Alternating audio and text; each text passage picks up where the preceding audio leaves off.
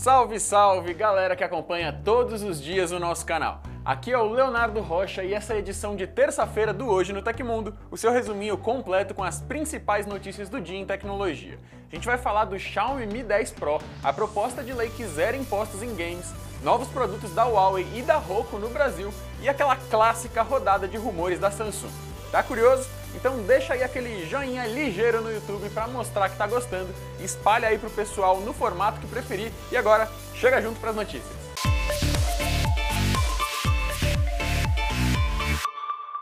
O serviço de streaming Disney Plus vai chegar em alguns países da Europa antes que o esperado. A plataforma seria lançada em 31 de março, mas a data foi adiantada em uma semana, para o dia 24 do mesmo mês.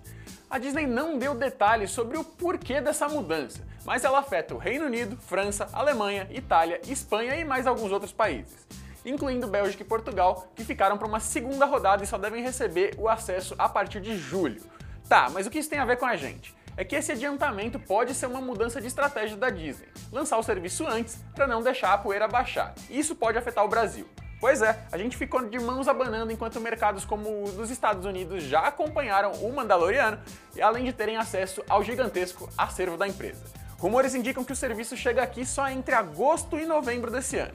Dedos cruzados para ser o quanto antes. Tá chegando a hora da gente conhecer o Xiaomi Mi 10, pelo menos se a gente levar em conta a quantidade de vazamentos recentes. Agora, a versão Pro do dispositivo vazou pela primeira vez em imagens. E pelo que dá pra ver nas fotos, ele terá um visual mais tradicional, nada perto do Mi Mix Alpha como alguns rumores apontavam recentemente. Ele traz câmeras traseiras na vertical, cantos arredondados, bordas bem sutis e botões físicos na lateral. A conectividade é USB-C e o carregador é de 65 watts, ou seja, promessa de recarga bem rapidinha. A bateria dele deve ter capacidade de 4.500 mAh, Além dessas imagens que vazaram, renderizações que foram divulgadas por aí confirmam a posição das câmeras traseiras e também a da frontal, e um pequeno furo no canto esquerdo do display. O modelo Pro deve ter suporte ao 5G por padrão, enquanto o Mi 10 normal terá só o 4G, mas a gente não tem confirmação quanto a isso. E não há informações sobre a data de anúncio do aparelho, mas fiquem ligados aqui no Tecmundo para mais novidades. A lei que pretende zerar os impostos para jogos e consoles fabricados no Brasil está avançando. A novidade da vez é que a proposta de emenda constitucional, ou PEC, já está pronta para ser votada no Senado. O problema é que o Senado está em recesso e as atividades só voltam em fevereiro. Além disso, nós não temos garantia de que o tema vai entrar em debate logo no começo do mês, ou que a discussão não seja demorada ou até adiada por algum motivo qualquer. Relembrando rapidinho, essa proposta foi criada por um eleitor no site E-Democracia e recebeu atenção pela quantidade de apoios na plataforma. Depois de passar por mudanças, já que a ideia original só falava em reduzir taxas, o projeto passou por duas comissões específicas do legislativo brasileiro. Ah, e essa é uma emenda diferente daquela de agosto do ano passado, que reduziu levemente o imposto sobre produtos, ou IPI, na área dos games. E temos alguns rumores diferentes sobre o preço de aparelhos bastante aguardados da Samsung. O smartphone dobrável Galaxy Z Flip e a família de celulares S20, que vale lembrar é o novo nome do que seria o S11, caso você não esteja aí acompanhando as novidades das últimas semanas. Para começar, um especialista em vazamentos no Twitter afirmou que o Z Flip custaria em torno de mil dólares. Ainda bastante? É, mas também é metade do valor da primeira geração de dobráveis da Samsung, o Galaxy Fold, e custaria um terço até do que o valor original do Motorola Razr, que até então era o dobrável menos caro que a gente conhecia.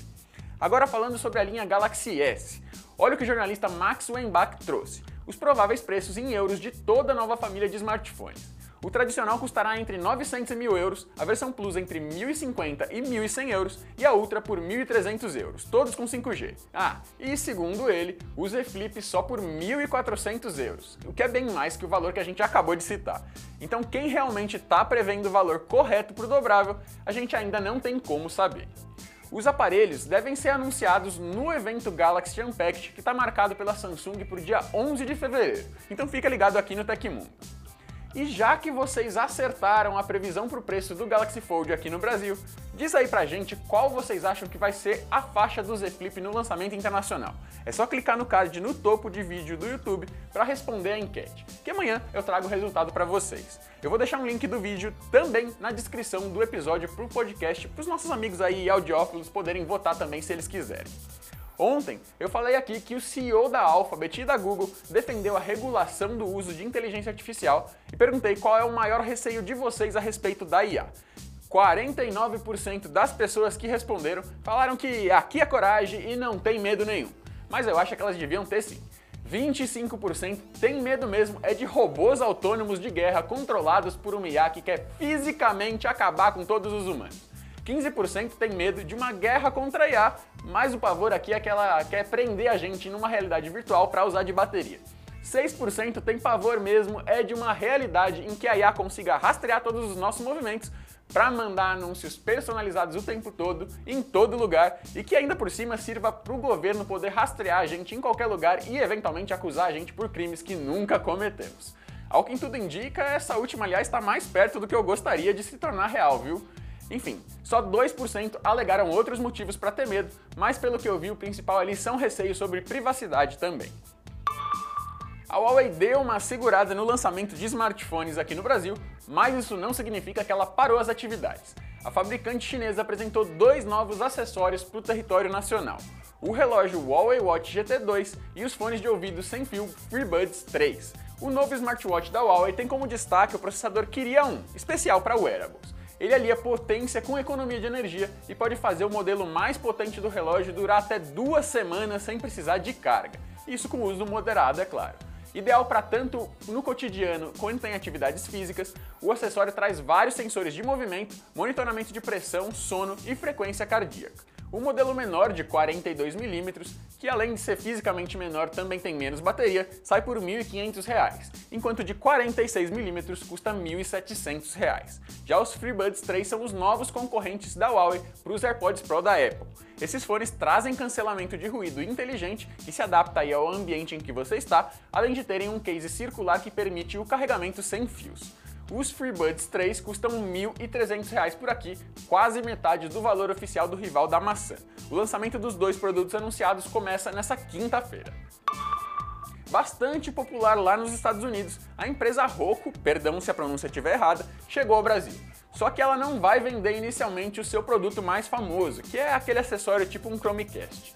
A empresa desembarcou hoje por aqui no país em parceria com a AOC.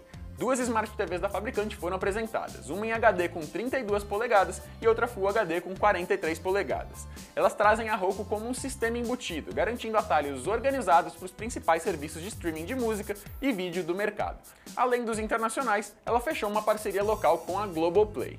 As vendas dos televisores da AOC com Roku incorporado começam amanhã em algumas lojas online do varejo e em fevereiro vão aparecer também nos estabelecimentos físicos. O preço é de R$ 1.200 na versão menor e HD e R$ 1.700 na Full HD. Ainda não há previsão para o lançamento do set-top box por aqui no Brasil. Aconteceu na história da tecnologia em 21 de janeiro de 1981, começava na Irlanda do Norte a produção de um carro que foi muito mal comercialmente, mas que hoje é item de colecionador reconhecido de longe por causa do cinema. É o DeLorean DMC-12, a máquina do tempo do filme De Volta para o Futuro. Essas foram as notícias do Hoje no Tecmundo dessa terça-feira. O programa vai ao ar sempre de segunda a sexta, no finalzinho do dia. Os links e tempos de todas as notícias que a gente deu aqui estão no comentário fixado no YouTube e na descrição do episódio nas plataformas de áudio. Se você quiser assinar o programa como um podcast, os links estão na descrição do vídeo. O Deezer continua dando um baile na gente, mas estamos trabalhando para resolver o problema, então desculpe aí o transtorno. Eu sou o Leonardo Rocha e você pode me encontrar no perfil leobrjor, tanto no Instagram quanto no Twitter. O resto já sabe, né? Like, inscrição no YouTube, assinatura no podcast, compartilha tudo que você quiser e é nós que voa, bruxão. Um abraço e até a próxima!